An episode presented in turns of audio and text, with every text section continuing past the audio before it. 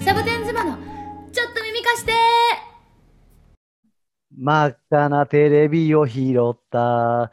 自転車に乗せて帰った。どうも、キリタムだよ。それは少しだけ暖かい夜だった。はい、カランプリよ。シャケ子だよ。だから無理や言うて。ごめん、無理じゃなかっ私のパートど。わかんなかった。は知らん歌を歌い始めて何なんですか、このオープニング。だって。思った人いるよ、きっと。いや、いませんよ。これは、もう。十何年前に、あの、うん小室哲哉さんに作曲、作詞作曲あ 作曲していただいて、えーキリンで作詞作って出した、えーサイクリングリサイクルという曲なんですよ。え、もうもう一回、えータイトル言ってもらっていいです？サイクリングリサイクル。サイクリングリサイクル。っていう曲なんですけどそれを突然今からプリさんがオープニングで、えーキリンの歌ないのか、じゃあこれあります、じゃあ歌って、私後半歌うからって言って、まんまと歌われへんっていう、え 歌いた事故んの若手で事故ったっていうオープニングでした。ちょだけど、でも、でもすごいね、そうやって小室さんもも本当に作ってもいいよ結構売れましたって言ってくれ。はい、数万枚売れました。うんえ。ー当時人気もありましたし、えーすごい。はい。はい、そうです。そうです。そのアイドル的な感じだった？あまあ、相方はアイドル的な人気ありましたね。うんはい、えー一回相方のことをラジオで馬面やってバカにしたんですよ。まあ、うん。芸人としてはいじりですけど、うんうんそしたら、あの苦情の手紙が僕のところに100通ぐらい来まして、えほとんどに、えお前の方が馬面じゃって書いてました。あまあ、馬面で言ったら、お前の方が馬面やけど、だけどさ、うん。どうあのさ、あの、川う。島さんはさ、ちょっとさ、あの、あれなの、ちょっと、あの、天狗になってたとこはないの、かっこいいって言われて。あ多少はあったんじゃないですか、あはい、それはもちろん多少は。まあでもやっぱ男の子なんでね、うん。みんなモテたくて入ってきてますから、あーそれは多少あります今、今からプリ天狗になってるからね。今かよ。だ遅天狗44歳で天狗遅まあでもね、最近始めたことですからね、それで実際顔差し始めてるってことですから、それはすごいことだ面白い。あまあ、まあ川島さんこの、えだーポッドキャスト。はですね、えーひょんなことからアリゾナに、えーたどり着いた3人の日本人妻が、えーお送りしております。いやいやいや、そうなんです、そうなんです。前回言い忘れたもからねは、いちゃんと言ってくれた。うまさ、出かけちゃったんだもん。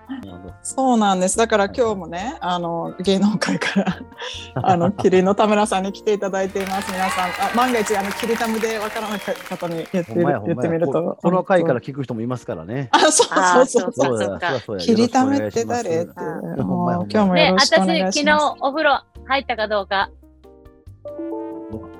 謎のクイズが始まりましたよ。うん入ったでしょうか？さ入ってないでしょうか？ハエがすごい止まってくる。じゃあお風呂入ってないですね。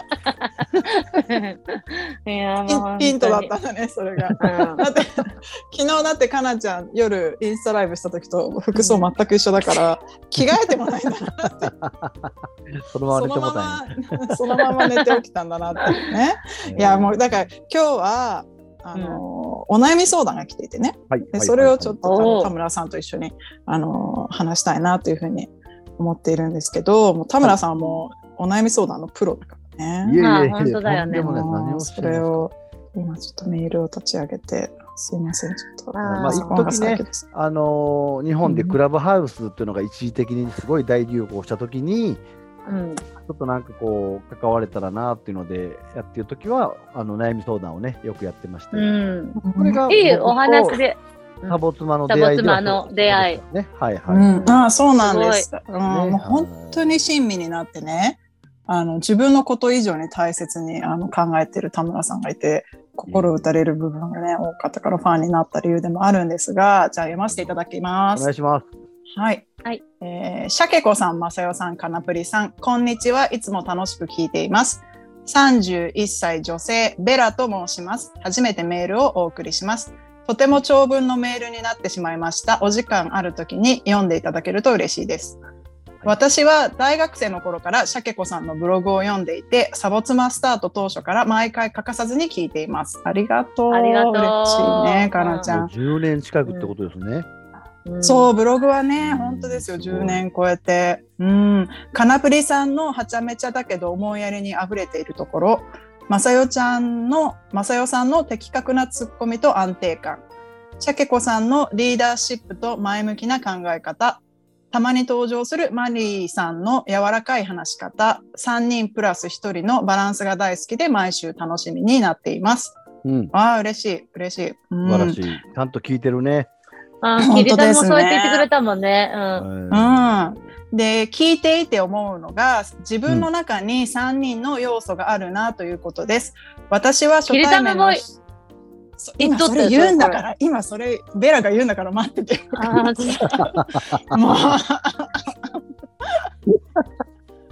私は初対面の人には、シャケ子さんのようなしっかりものと思われるのですが昔から知っている人には実はカナップリタイプだとバレています。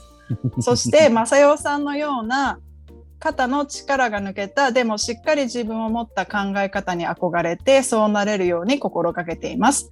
同じようなことをキリンの田村さんが言っていましたね。本当だ。じゃあもうベラとキリタムはもう一緒じゃん。ねそれがまたうん。この僕が来たタイミングでね、読まれるという、うまあ。多少合わせた部分もあるでしょうけど、それでもね、やっぱこう、時期がね、重ならないというかうんすごい運命めいたものを感じますね。だけはいどそうよ、キリタムだっていつだって空いてるわけじゃないのにね、本当にあの、マサイないからどうするって言って、えーはいじゃあちょっと急いでキリタムに、あの、聞いてみましょうかってなって、うん。ダメ元でね。うん、そう、そんで、もうこのメールはさ、読むことは分かってたけど、うんでも実際うんね、うんそうそう。そうだって昨日言われましたもんね。そう、ごめんなさいね。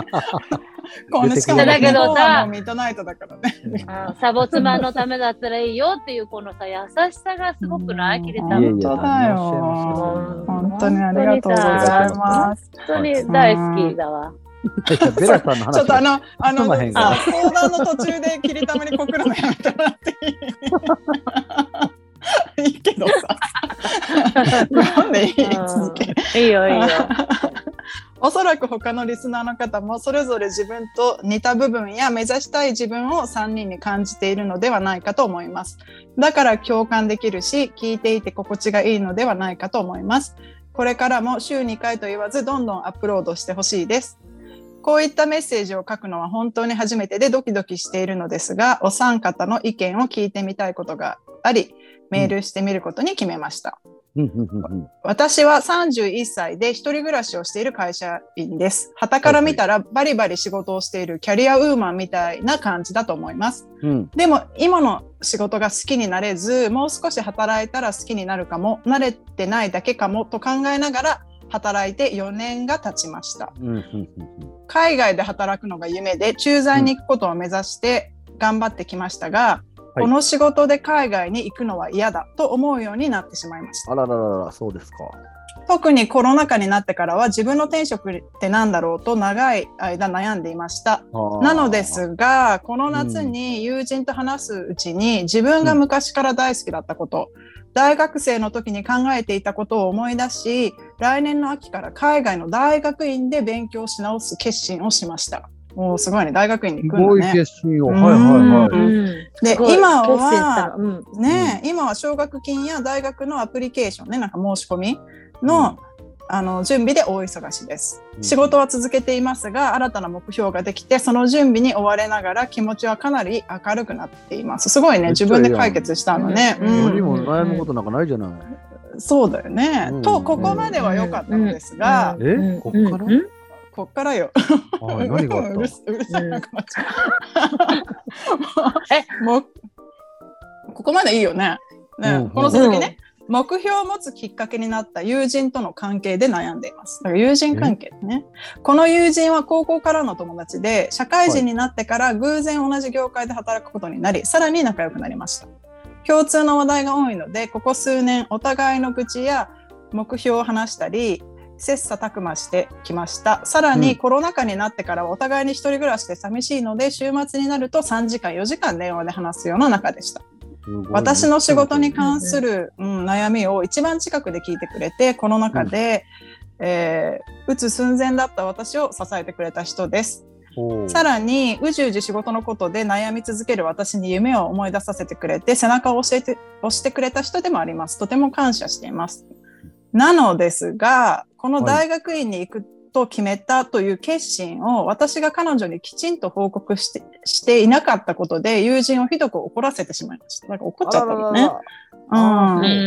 うん、何も報告がなくて私がこの数年話を聞いていたことは無駄だったのかなと思ってしまった。そういう態度は失礼だし今後他の人に同じようなことをしたら信頼を失うから気をつけた方がいいとあの LINE で伝えられました私としてはそんなつもりはなかったので驚きましたがそう思思わせてしまったのは私が悪いと思い謝りました。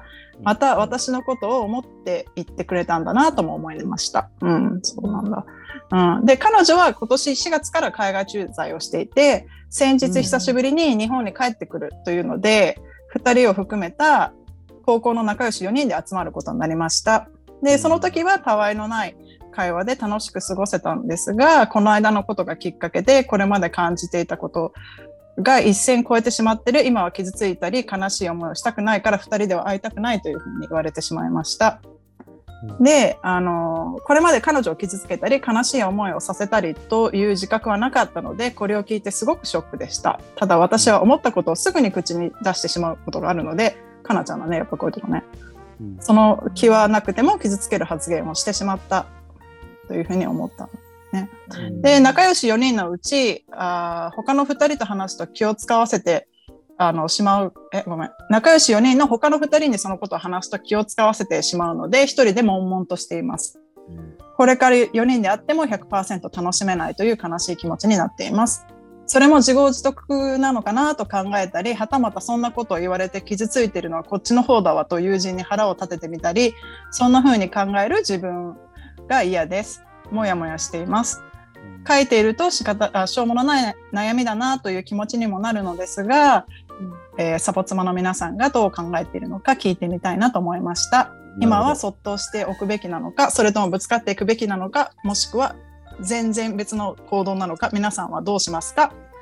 これからも応援していますという。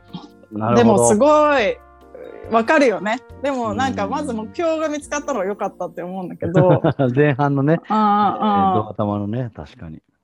うんどうですか？でお友達関係。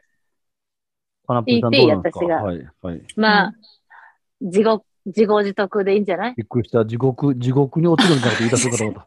急に。びっくりした。ああ、自業自あ得。本当じゃじゃじゃじゃ私みたいな性格だっていうとこもあるって分かってるんだよね。だからさ、うん。あのさ、こう、友達とこうやって話したりしてさ、そこから出て,、出てくるアイデアだとかね、あの、なんかこう、で自分でどんどん妄想してったり、なんかこう、そういうのがこう、トントン拍子にうまくいって大学院に入るとかが決まったりとかするのがさ、言い遅れちゃったみたいなことがある、あったんだろうね。うん。で、傷つけちゃっあっ傷つけちゃったというさ、その事実。だけどさ、はいまあ、いいじゃん、自業自得でさ、もう分かってんだから。で、でもそれ、どんどんこう続けて頑張って、そのまま夢をさ、あの、追い続けていいし、悪いという気持ちはあるんだからさ、私も同じようなことが、そんな大きなことをね、決断したとかじゃないけど、あるからね。でも本当に私が、あの、最近ね、こうやってなんか配信が始まったりとか、あの、やっぱり、こう、その友達にその動きがさ、耳にが届い、耳に届いたりする時に、最近頑張ってるねっていううん。言葉だけです救われたっていうことがあったからね、本当に何をなくてもそれの言葉でとっても救われたっていうことがあるから、もう自分のやることをもう突き進むしかないよね、もうんう。うん。うんいいよ、もう。うんまあ、でだから、かなちゃんが言いたいのは自業自得だからしごで仕方ないか自ら、業自まああとは得っていう。うん、突き進みなさいっていうことね。うんで、うんその覚悟があればさ、自業自得、やったこと全部自分の責任っていう覚悟があればさ、もう受け入れる準備もあるんだからさ、いいよ、いけるよ、そこはね、と思うけどどでも、きついだろうね。きつい。きつい気持ちでもやもやするだろうなと思うよ。だけど、そうね。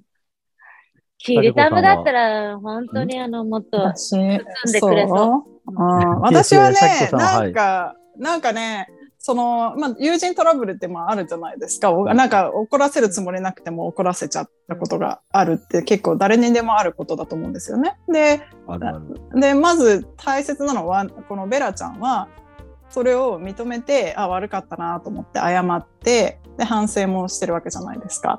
でももうやっぱりその自分のパートはもうやったと思うんですよ。それ反省して謝ってちゃんと真摯な気持ちでね。でもう一回アプローチしたけどまたあの突き放されちゃったっていう。だからもうねここまで来たらあとはもう向こうの問題だと思ってあとは許せない方にあのも問題があるというとちょっと語弊があるかもしれないけど、うんうん。やっぱりこちらは語弊があるけど。もう謝ったから、今度はあのそ向こうが許す番で許す準備ができてないんであればもう待つしかないと思うからこれ以上何もできないんじゃないかなっていうふうにあの私は思っていてだからあの、まあ、待つ。で向こうがあのまたベラちゃんが彼女の人生に中でベラちゃんが必要だと思ったら向こうは戻ってくるだろうし、うんうんうん、だからそれでもうあの夢はあるんだからベラちゃんはそちらに進んでいけばいいんじゃないかなというふうに思いました。田村さんどうですか？そうですね。まあ、正代さんやったらなんて言うんやろうなとか考えながら。マセちゃん立ち位置だからね今日切れた。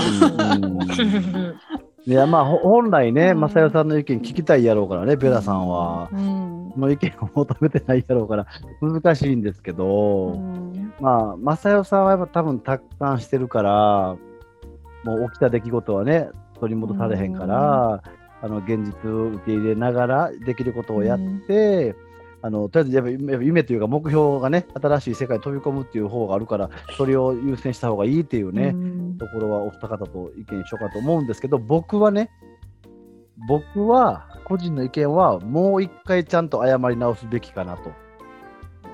うんえー現状ですでに、あのー謝る気持ち持ちながら、でも、この文章の中に、なんでそんなこと言われなあかんねんって気持ちも少し持ってみたりとかっていうワードが出てきてる段階で、うん。謝った時に何パーセント、えー相手に伝わってんのかなっていうのはちょっとだけ心配で、はい、この文章の中でそのワードが出てくるってことは、謝る時にもその気持ち何パーセントかあったんちゃうかなと思うんですうよね。プどね。ライドの部分で。うん。そしたら、多分僕が逆であ散々悩み事を親友やと思って前のめりに答えてれば答えてるほどうん。報告なしで次進んでた時ショックやと思うんですよ。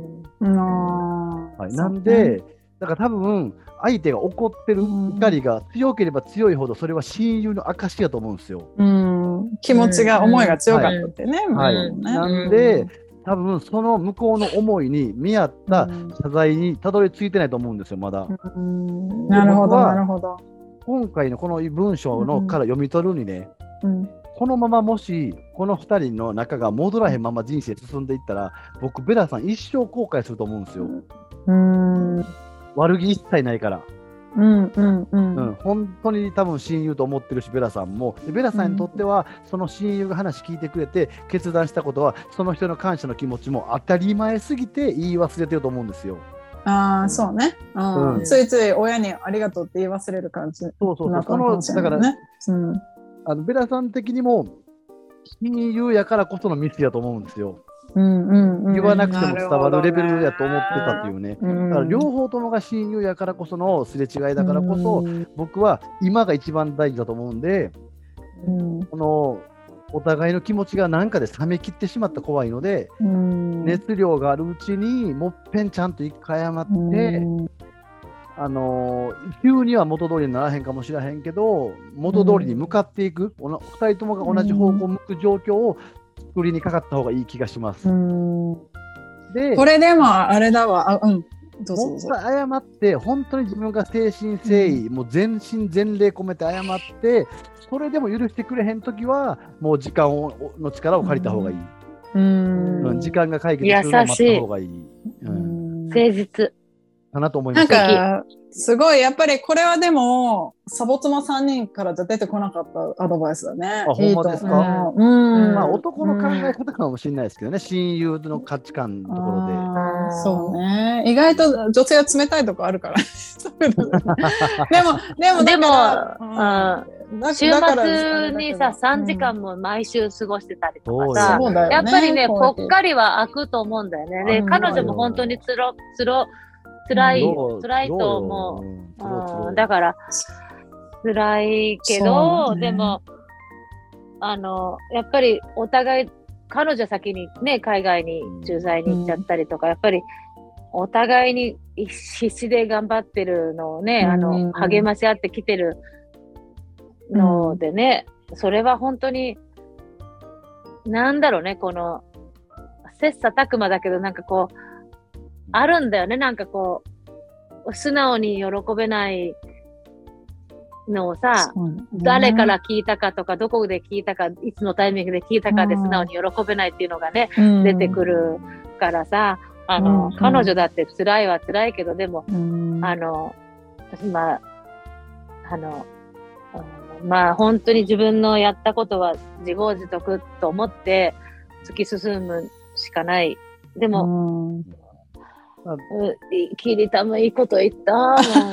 あの、はいベラちゃん自身もね、うんなんかこれは、あの、あくまで私から見たストーリーで、あの、うんもちろんそのお友達の方にはお友達のね、うんあの、意見があって、で、あの、っていうのもすごい分かってるのよ。なんか彼女はね、もうすごいよく状況も多分客分観かっててねて、。うん、で、自分のことも悪いって思ってて、そうね。で、あの、ただ、なんかもう、あ謝ったのに、たあの許してくれないなんてっていう気持ちが、あの、あるのかなと。複雑てか、まあ、どうにかしたいっていう気持ちがあるからね。だでも、、それを、なんか田村さんの話聞いてて思ったんだけど、多分お友達はさ、その、週末3時間、4時間話してた時間だけじゃなくて、話してない時間もきっとね、ベラちゃんのことを考えてあげてたんじゃないかなと思って。うん。だから軽い気持ちで相談に乗ってるわけじゃなくて、本当に自分のことのように考えてたから、なんかその、ベラちゃんが自分の目標ができて、その、モヤモヤがなくなったっていうね、彼女にとっても嬉しいニュースを、あうん。の、自分にちゃんと報告しなかったっていうことが、やっぱり寂しくて、あの、自分が思ってるほどベラちゃんは私のことを思ってないんだって思ったのかもしれないね。で、ややっだけどぱりね、中身は、うん。うん。うん。うん。怒りの感情で来られるとね、反発しちゃうからね。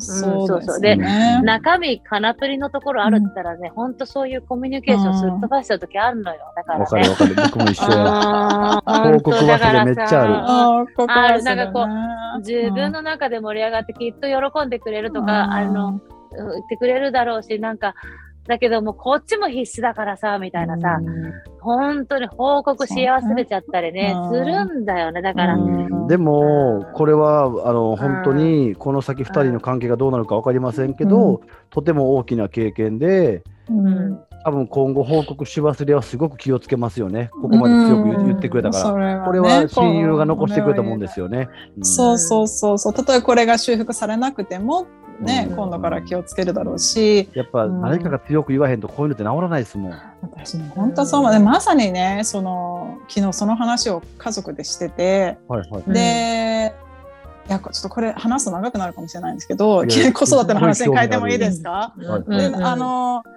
あの、その主人が、うん。あの、小学校の時割とうん悪ガキっていうか、もう自分がはいキン,、キングみたいなね、まあ、はいちょっとお坊ちゃんのところもあるし、それこうそん末っ子長男っぽいところもあるので、あのージャイアンやったんですね。ジャイアンっぽい感じで、で、俺、うん。俺が一番正しいし、俺は、うん。あの見た目もキュートだし、俺はモテるし、みたいな感じだったんですって。すごい、で、そしたら、あの、で、そしたらね、なんか一人の女の子が来て、あなた本当に性格悪いわねってええ。言ってきたのって。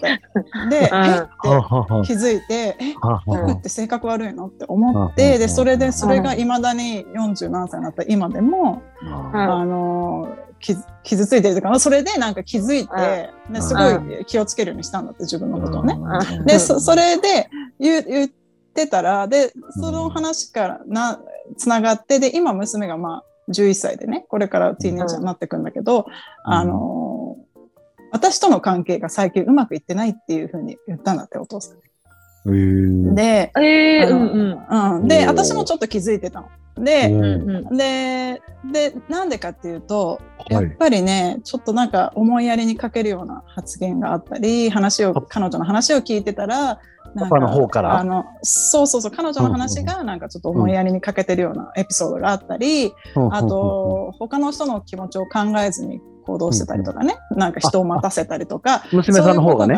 あごめんなさいごめんなさいちょっとうんそうそう娘の方が娘さんの行動と発言で思いやりがないようなうん。行動がそうそうそう言動があったと。説明が下手だったけど、はいそう、娘が話してる内容が、そうはいはい、それをね、私がね、ついついうん。言っちゃうんですよ、一つずつ。それはさ、って、なんかどうしてこうしなかったの？とか、あなたが、あの、もうちょっと優しくしたらよかったんじゃないの？とか、理論立ててね、分かってもらおうっていうね。そうそうそうでお友達がね喋ってくれなくなっちゃったって言って、でよくよく聞けば、うん。彼女の方がしばらくお友達と喋らなかったからお友達の方も無視し始めたっていう。自分がしたから帰ってきたことだったりするわけ。でそういうのをうん。いちいち言っちゃうんですよ。私は。それはあなたが最初にそれをしたからじゃない？とか。でもなんか実はう。んあのうちの主人が言うにはね。そのあれぐらいの年の子っていうのはねって言ってうん。あの聞いてほしいだけなんだよって言ってアドバイスはね求めてないんだよって。アドバイスが欲しそうに話してても本当はいらないんだよって言ってただ聞いてあげなさいって言ってでアドバイスが欲しい欲しいんだったらお母さんあげるよって言えばいいんだよって。でなんでかっていうと親から正しい答えをもらうんじゃなくて自分でそのビターなねあの、ビター苦い痛い経験をして、だから主人が友達に「あなた性格悪いよね」って言われたみたいに、本当にその実際の生活の中で自分が経験して学ぶから答えを先にあげない。うん。っていうことを言われてだからまさにこのなんかベラちゃんのうん経験が多分今まで誰も教えてくれなかったことだったのかもしれない。だからこの経験でベラちゃんがあの31歳にして初めて学んだのかもしれないなと今思いました。うんいや、鮭雄の性格が悪くてよかったね。あ 小学校の時ね。語弊がある言い方。じゃあ、じゃあそうで、だってうん大学の時はそのサイコロジー、うんいろんなあの、リベラルアートとか学んだって言ったからさ、うんいろいろ、だから多様性、いろんな考え方をすごく学んだんだよね。だから、鮭、うん鮭雄は。そうです。酒いやね、素晴らしい。本当ナイスサーモン。ナイス素晴らしいいや、いいサーモンやな。いい鮭取れたみたいな。うんトロサーモンや、ほんま。素晴らしい。トロほんで、そうだ、余計なこと言っちゃいかんよ、お母さんっていうことだったんだね。私もだって、いうん、アドバイスいらん時あるもんね。あ、でもそれ、マッサンもこの間言っとったよね。でも、でも、うんうん。うん、聞いてほしいだけの時っていうのはあるからねって言って、うんあるので、ようね。ん、だからでもやっぱり対子供ってなると親だから答え知ってること多いじゃないですか。だから転ばせたくない、うん、転ばせたくないし間違わせたくないから、うん。ついついね、いやいやいやここはこうだろうって言っちゃうんだけどもうそれを我慢しなきゃいけないんだよっていうのをを言ってでなんでかっていうとねって言って主人がそのその制しその彼女子供たちが話してくれてることを制してこうじゃないんだああなんだっていうのを毎回言ってたら、あの話してくれなくなると子供が。うん。ね話してくれなくなる。話してくれなくなると本当に重要なこと悩んでることとか、本当になんか危ないこととかが人生の中で起きてる時に、もしかしたら、ら話してくれなくて気づかないかもしれないから、ん。そういうなんか話してくれてることのほとんどがどうでもいいことだとしても、うん。あの時々見えてくる大事なことをあの見逃さないためになんか普段から聞いてあげなきゃいけないんだよっていうのを言われて。もごいうああそうねそうねって言わ言うのあ、を最高じゃん。いやちなみにこれはと時知らずやね、これは。すそごいうわ。この本に書いてありました読んでみるって言われたけどあ全くよ読む気がない ああなたから教えてもらえればいいですね。そうそうそういやでも本当素晴でもらしい。それをうんちゃんと言葉にできて、正しいタイミングで、あの皆さんに伝えれるというのがやっぱ鮭尾さうんん素晴らしいですね。ああもうね、うん、でもやっぱり本当にねもういろいろなあの欠点もございますけどあこの人と結婚したのは、夫婦だと この人と結婚したのはこういうとこだよなっていうふうに思いましたうん。ねだからそれが逆に私も誰からも教えてもらわなかったことだった。そのうん。アドバイスあげすぎだと。な正しい正論言い過ぎだって。転ばせ転ばせてあげあげないとダメだって。その勇気が出ないんですよね。わかるわかる。もううーってなりますよね。我慢できないんですよね。なんかすごく傷ついてほしくないと思っちゃうけど、でも後でよもっと傷つくってことだもんね。うん取り返しのつかない大怪我をするよりは、ちっちゃい傷をいっぱい抱えてる方がいいですよね。それで経験して強くなってる方がいいですよね。そうそうそうそう。思うけどできないんでね。うんだからもしかしたらねベラちゃんもこの後仲直りできるかもしれないしもしくはもしあのきシャケオさんが小学の時の言葉を覚えてるようにずっと覚えてるこずっとかもしと覚えれないけど。てるよね。うん。うん。ででもも、それで変えれるね悔しないだけの謝罪は一回形にした方がいいと思います、僕うは。ん、でまあ待ってるからねみたいな。ね、うん。うん、もう一回ちゃんとね、本当の本心というか気持ち、そそして素直な謝罪はもう改めてした方がいいと思うな、僕は。うんそうね自分が後悔しないだけで、そうですねもしこのまま修復しなかったも後悔しないだけの謝罪はした方がいいと思う。うん、やれることはやったんだからっていうね。うん、そうそうそう。で、マッサンがこの前、あの、結局許すのは自分のためだって言ってたからね。向こうの人も、うん、向こうの人も、あれだね、自分のためにずっと怒ってるのなんてず誰も嫌だからね。自分のために許してあげられるといいけどね、お友達もねも。しずっと怒ってるとしたら、他のことで怒ってますよね。他のことでもともと溜まってますよね、絶対ね。うん、この意見だけじゃないよね、そうなると。うん、そうですね。ずっと怒ったくないもんね。だって彼女だってだ同じ状況で自分の足で立って必死でやってんでしょ？でしかも今慣れないうんその海外での生活をさ、これから始まるわけだね。うんねもちろんいいところもあって悪いところもあってでも一人の時は悪いところの方が目立って頑張ってうんふんしふ、ね、あのふ踏ん張ってる時もある時にそんなこと聞いたらなとかさあるからね。そうですでもね、本当にさ、あの、本当に同じようなことをやった経験があってさ、謝れたかなって私も反省したけど、その時に手紙を書いてね、あの、謝ったけど、やっぱりまだその時じゃないって言われて、とかと思い出しちゃったな、私も。そんなことあったんだね、かなちゃん、あるよ、あるるよ、ほんと。そんなつもりないし、傷つける気持ちなんて全くないけど、傷ついちゃう、傷つけちゃうからね。そうだから一個だけ分かっててほしいのは、結構よくある話というか、あ、そうね。うん。うんうんうん。全ベラ然世のちゃんだけ中に、そうそうそうそう、んもう全然ある話だから、うん。まず落ち込む必要はないから、うんうんうんそのあとはどう修復するか、そこだけに全力を注いでほしいです。うん、そうね。なそして、そうさんがうん過去に手紙で何謝ったのかもすごい気になるけどね。あーもう 本当に何やっね、たのって思そんなうけどね。うん。まあ、あの、その時の自分の状況がどうだったかとか、そういうつもりが全くなかったし、今後もやっぱり仲良くやっていきたいよ、みたいな、うん。あの、手紙だったと思うよ。うん。何歳ぐらいの時ですか？先生、本当これ正直大人になってからよ。あ、そう、アリゾナに来てから？うん、それもそうだし、それもそうだし、どんだけだって そうなんだ。ででだけど、本当にやっぱりね、自分では気づいてないところで、やっぱりあるある。人を傷つけてるっていうことがあるからね。で。本当に長い時間かかった後に、あの、あの、あの時私もいっぱいいっぱいだったよとかさ、うん。あの、そうそうそう。あの時は理解できなかったよとかってね、いうことも言われて、うん。お互いこれからもまたよろしくねとかっていう話がさ、うん。あるから、本当に。うん。悪気がないけど傷つけちゃうなんてこと本当にあるからね。今回なんて自分が悪い理由はっきり分かってるわけじゃないですか。こんなんこんな方ですよね。うんねうんもうなんであの人最近連絡つかへんのか分からんとかめっちゃありますもんね、人生の中でもあー何起こね。ってんだなんか怒ってるらしいとかね。ううんん、そうそうそう。めっちゃあるから。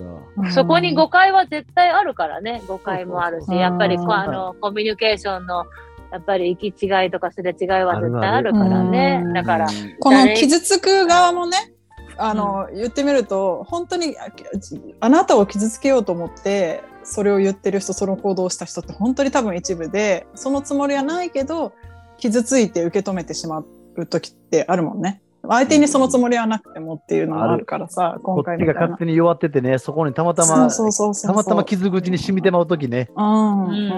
それにねそれに、あの、たまたまこういう、その聞いてたポッドキャストでお便りすること初めてですけどってね、ベラは言ってくれたけど、うん。そこでもう行動をね、起こして、起こせるだけでも素晴らしいと思うのよ。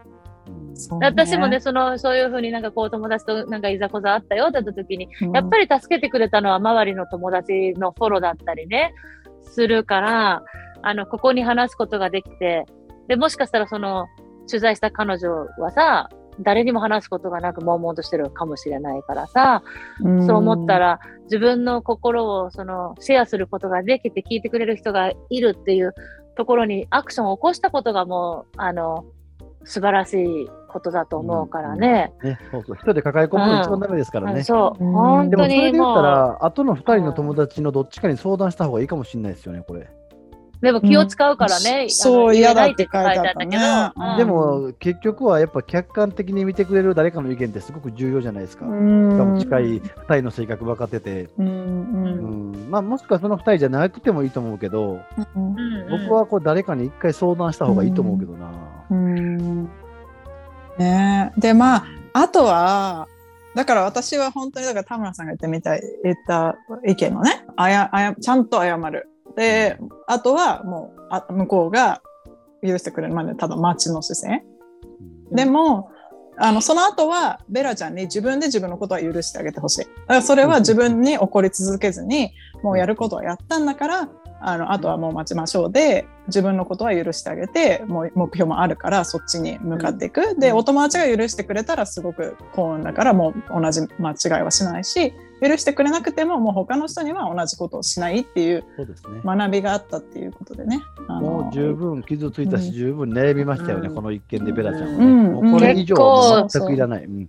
うん。うん。すごくじわじわじわじわあのなるよねこのこういう時のよ、うんこういうの。うん、じわじわってね、うん意外と、あの、うんふとした瞬間に思い出してね。出すそうそうそううんなんであの時あんなことしちゃったとかさ。そうそうそうあのしかもね天然だけにね、うんわざとじゃないだけに余計後悔しますよね。そうそうそうそう。いや、みんなあるってことだね。あるわよあるあるあるわ。何回もある。ありそう。この二人もうにあほんま笑ってるけど、だけど僕さと多分かなぷりさんはひどいと思うでもだけど笑周りの人に。救われてる。よね。僕、一回ね、あの、女と男っていうコンビがいるんですよ、大阪に。うこんうんこの和田ちゃんっていう女の子がいるんですよ。うんその子が昔から結構チーク濃いんですよ。うんめっちゃ若手の時に、お前めっちゃチーク濃いな、みたいな、めっちゃいじってたんですよ。うん。ほんなら、笑い飯の哲夫さんに、タムちゃん、ほんまデリカシーないなって言って怒られたことがあるんですよ。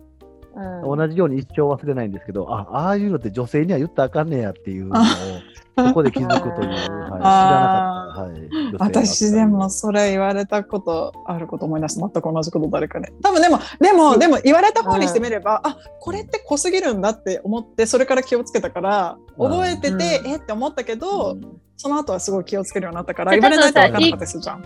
多分それでいじ、いじってたでしょ？長いこと。それが面白くてずっと言ってたでしょ？私もね、うん。しつこくて泣いたっていう 友達がいるから。あの、初めの一回はこううん。面白かったけど、うん。なんていうの、だんだん言い言い続けてしつこくて、あの、もう鬱陶しくてな泣けてきたっていう友達がいたからね。だから、でもそ、でもその友達は本当に心が広くってね、今一緒にヨガまでや。やってくれたりとかしてくれるからさ、うん。だから、あの、ね、あの、傷つける気は全くないんだけどさ、ちょっと面白いからって調子に乗っちゃう時もあんのよ、本当に。気をつけましょうね、ほんま、これを、うん。あの教訓にしてね、ベラちゃんうん。の失敗からまた学んで、みんなで気をつけて、ね、学んで、ううん。行きましょう。ね。この出来事をいい、いい部分をいっぱい作りましょうね、この出来事にね。本当そう、ね。うん、そうしていきましょう。いや、ベラちゃん、本当にお便りありがとうございました。ありがとうございます。ありがとうね。向うん。かいますようごめんに。いやいやいやもう いやでも新しい意見ももらえたので田村さんも今日どうもありがとうございました。いやいやいや本当キリタム、本当にありがとう。もう嬉しい。また来て。またぜひぜひ。ひ、いつでも呼んでくやださい。ったやったはい嬉しいはいじゃあ当日最後にまた15分前までやったら来れますんで、あ、はい、15分前。ごめん、今日、今日からじゃあこれとか言ってください。いや、でも本当にだって楽しいよね、カラちゃん、田村さん。来めっちゃうん。もう大好きだもん、本当に。うんずっと毎週やりたい、うんこのおお悩み相談。もうでも本当に気づ自分も気づきますよね。お悩み相談乗ってると改めて自分も、まっさんもいつも言ってるけどねあもう一回自分のことも見直したり、うん。自分のストーリーを思い出したりするからさ、ういろんな気づきがあるってきますからね。本当そうですねんね、んそういう意味で言ったら、本当すべてのこと自業自得だからね。素晴らしい。まとめたう。ん俺はうま いこと返しましたよ。マイラボリューション。その歌は出てきてないんですよ。ほんまはオープニングで歌うつもりやったけど、結果歌変わったから、それは出てきてないんですよ。うん、サイクルリサイクルになっちゃった。サイクルリサイクルになっちゃったけどね曲。がわかじゃらない。あ最後に田村さん、YouTube とインスタのあ宣伝してくださいよ、田村さん。みんなでフォローしよう、あみんなでフォローしあよう。私ちゃんとしたら。えで、どんどんタ塚グするからね。ありがとうございます。夢塚 English というね、えー大阪の関西の中年おじさんがですね、えーアメリカに住んでいる現役大学生からですね、えー、有先生から英語を学ぶ YouTube やっております、夢塚 English と言います。えーチャンネル登録、えー高評価よろしくお願いいたします。そしてインスタグラムもね、普通に、えー、ひろし9393でやってますので、えーぜひフォローよろしくお願いします。イェイイェイイェイイわあ、本当に楽しい。うん。本当、本当に英語が本当に喋れるようになってきてるから、もうさ、私も焦ってきちゃって、やばい、私も本当英語に喋れるかった。ちょっと、まだ文章作れないんでね、もうちょっと頑張らないと。ああ、一緒よ、一緒、一緒。やった、嬉しい、嬉しい。一緒にやっぱりかなちゃんも勉強してね。うん、勉強する。ううんん。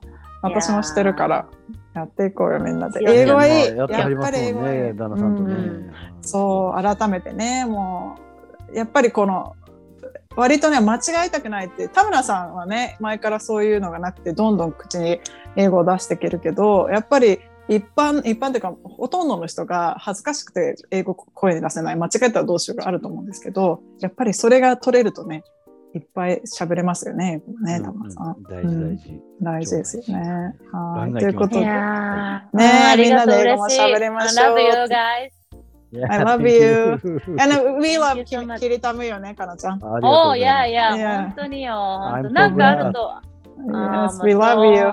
So happy to talk to you ね、本当に。うん。あということで、今日も皆さんのお耳をお借りしました。どうもありがとうございました。ありがとうございました。ありがとう。Thank you so much. Love you guys. Have a wonderful day. Yeah, yeah, yeah, of course. Yeah, see ya, see ya. 最後まで見てくれてありがとう。いいねボタンとチャンネル登録。よろしくお願いします。